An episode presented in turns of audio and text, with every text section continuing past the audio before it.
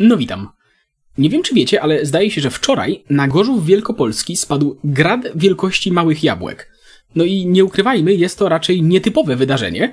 I oczywiście, jak można było się domyślić, wszelkie tego typu wydarzenia pociągają oczywiście bardzo interesujące koncepcje mm, na temat ich przyczyn. Dalej róbmy parady równości, to przyspieszymy koniec tego świata. Bóg nie może już patrzeć na tę Sodomę i Gomorę. I odpowiedź na komentarz a może odwrotnie, może Bóg nie może patrzeć na pseudokatolików, którzy wycierają sobie mordę Biblią i nawołują do nienawiści do bliźniego. Każdy kij ma dwa końce. No i oczywiście tutaj dyskusja po tym trwa i ja zdaję sobie sprawę, że no, domyślam się, że tego typu komentarze mimo wszystko jednak nie reprezentują y, poglądów y, większości ludzi, natomiast no, nigdy nic nie wiadomo. Ale w tym kontekście być może warto się zastanowić, jak to właściwie jest z tą karą boską. I żeby się nad tym zastanowić, zacznijmy od skoro jesteśmy już przy tym temacie, zacznijmy od zastanowienia się, co właściwie stało się z Sodomą.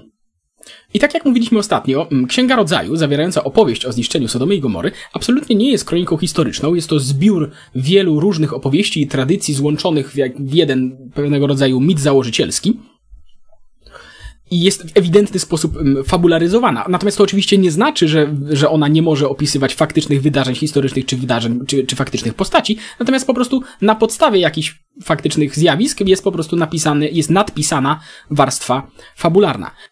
I co ciekawe, istnieje takie stanowisko archeologiczne jak Tal el-Hamam, jest to, są to ruiny kompleksu miejskiego nad Morzem Martwym z epoki brązu, które przestało, ten kompleks miejski, to bardzo zurbanizowane, zaludnione tereny, przestały de facto istnieć około, nagle około 3700 lat temu.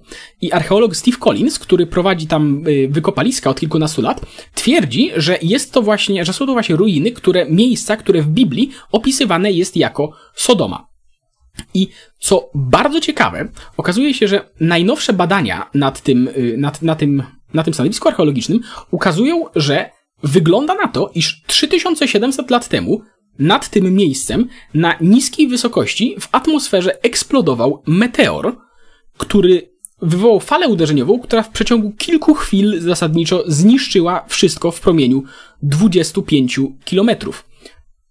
I y, jak możemy przeczytać właśnie w opracowaniach tego, tego tematu, wytworzył on falę uderzeniową oraz deszcz drobnych minerałów, które spadły na ziemię z mm, ogromną prędkością, a po śladach na wyrobach ceramicznych znajdowanych tam w tamtych ruinach, widać, że zostały one poddane działaniu bardzo krótkiej fali ciepła o temperaturze od 8 do 12 tysięcy stopni Celsjusza. A ceglane budynki, y, które mieściły się w tamtym kompleksie, ponieważ wyrabiano wtedy y, wypalaną cegłę, prawda, większość budynków było ceglanych, dosłownie się stopiły i zostały same kamienne fundamenty. Wszyscy ludzie, oczywiście i zwierzęta i rośliny zginęły po prostu w przeciągu w tej katastrofie.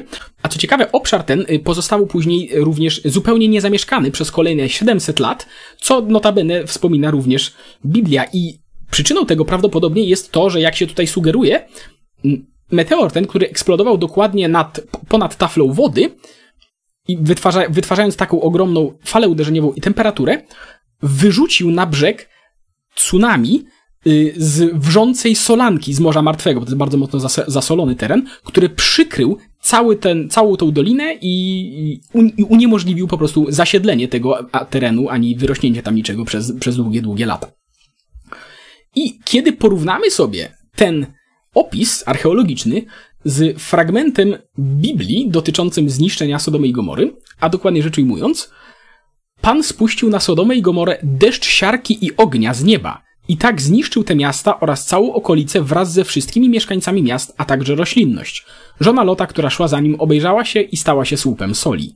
Abraham, wstawszy rano, udał się na miejsce, na którym przedtem stał przed Panem i gdy spojrzał w stronę Sodomy i Gomory i na cały obszar dookoła, zobaczył unoszący się nad ziemią gęsty dym, jak gdyby z pieca, w którym topią metal. I dla mnie osobiście to jest niesamowicie fascynujące, że opis ten zawiera w, no, w miarę, jak na tamte realia, precyzyjny opis tego, co faktycznie się wydarzyło. To znaczy tego, że odpowiada on obserwacjom archeologicznym i nie ma nic dziwnego, że to, co się faktycznie wydarzyło, mogło być odebrane przez tamtych ludzi jak deszcz siarki i ognia, no bo jasne. I to jest jedna kwestia.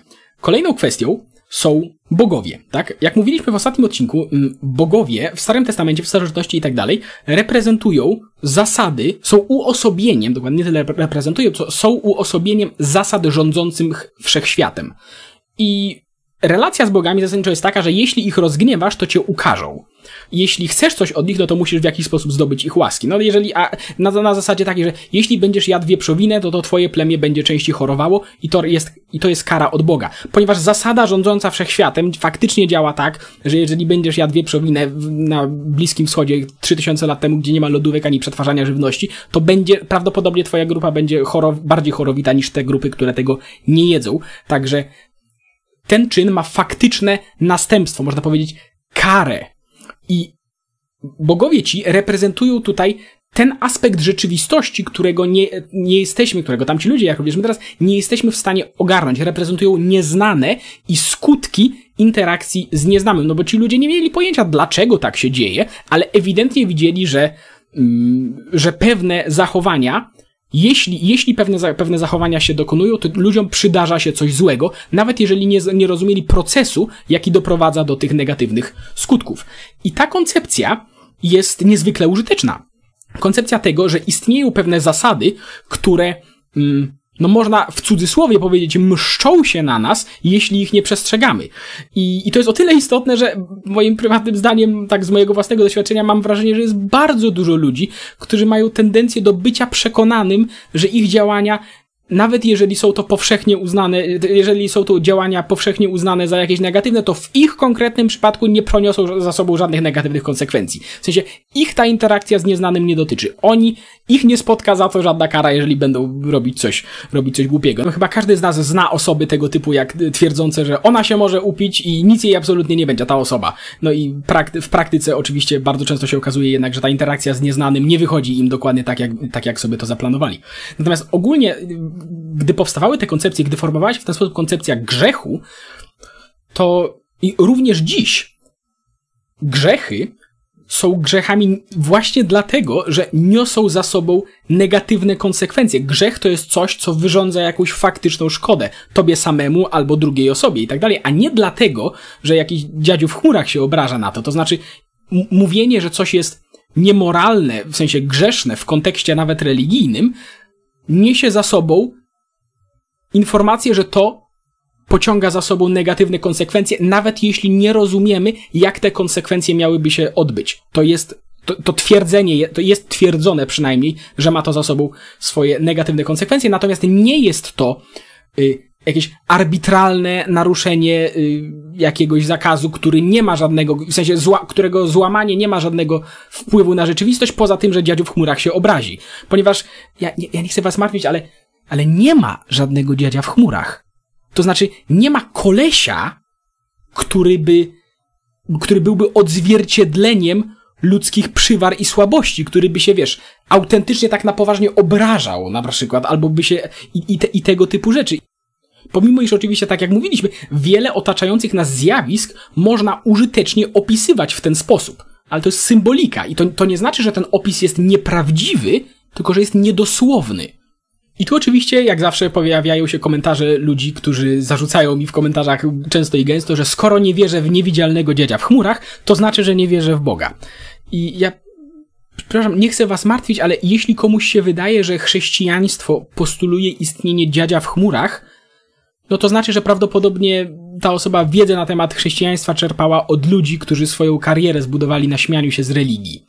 No i w efekcie nie ma bladego pojęcia o, o chrześcijaństwie i o religii. I generalnie odradzam czerpania wiedzy na temat, jaką, na, na temat jakiejkolwiek idei od fanatycznych przeciwników tej idei. To zwykle to nie jest dobry, dobry sposób. A, a rzeczy takie jak, wiecie, no, znajomość brutalnych cytatów ze Starego Testamentu, nie chcę nikogo martwić, ale to jeszcze nie jest znajomość religii.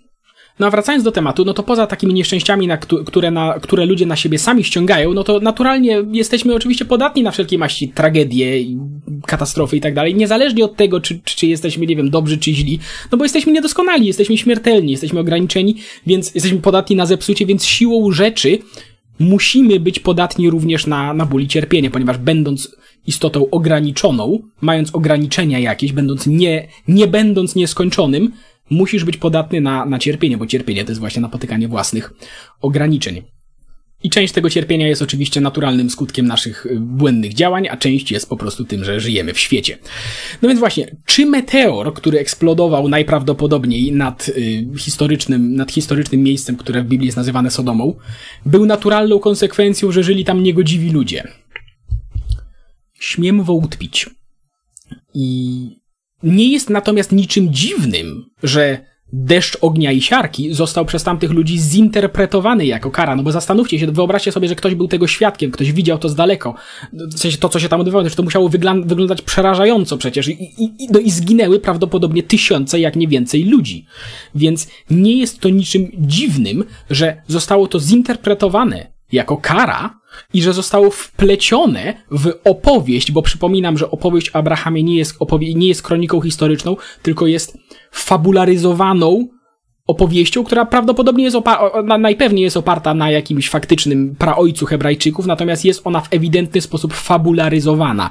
I wydaje mi się, nie wiem, możecie napisać co o tym myślicie, ale mam wrażenie, że tego typu myślenie, że gdy kogoś spotyka coś złego, to jest to niejako kara dla niego, że, no, że pokarało go, tak, że należało mu się, jest zachowaniem, takie przypisywanie, takie, takie patrzenie na tego typu sytuacje, mam wrażenie, że pojawia się w ludziach zupełnie naturalnie.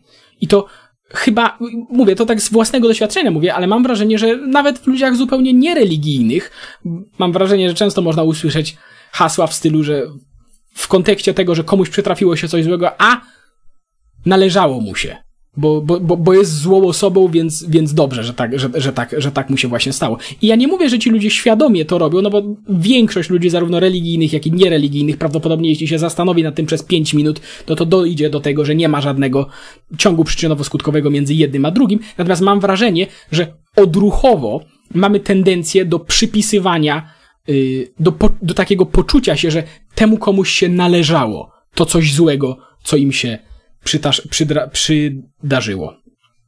I w tym kontekście możemy skoczyć na moment, jeszcze na sam koniec, do Nowego Testamentu, do Ewangelii Świętego Łukasza i przeczytać te fragmenty. W tym samym czasie przyszli niektórzy i donieśli mu o Galilejczykach, których krew Piłat zmieszał z krwią ich ofiar. To znaczy, że Piłat zamordował ich, gdy składali ofiary. Jezus im odpowiedział – Czyż myślicie, że ci Galilejczycy byli większymi grzesznikami niż inni mieszkańcy Galilei, że to ucierpieli? Bynajmniej, powiadam wam. Lecz jeśli się nie nawrócicie, wszyscy podobnie zginiecie. Albo myślicie, że owych osiemnastu, na których zawaliła się wieża w Siloam i zabiła ich, było większymi winowajcami niż inni mieszkańcy Jerozolimy? Bynajmniej, powiadam wam. Lecz jeśli się nie nawrócicie, wszyscy tak samo zginiecie. I to jest moim zdaniem bardzo interesujące, ponieważ to jest skierowane do nas wszystkich, no bo każdemu z nas raz na jakiś czas na pewno zdarza się pomyśleć, że gdy komuś przyda przydarzyło się coś złego, to zasłużyli se na to, co ich spotkało. No i należy się to zastanowić. Wszyscy, którym się tak raz na jakiś czas wydaje, czy myślicie, że jesteście mniejszymi grzesznikami niż ci ludzie? Że im się należała kara, ale nam się kara nie należy? Bynajmniej i, i stanowczo odradzam stawianie siebie w roli wyznacznika tego, co się komu należało, a co się komu nie należało, bo nawet jeżeli jest to w miarę dość ludzkie i odruchowe, to z całą pewnością jest to wysoce niechrześcijańskie, jak widzieliśmy przed chwilą.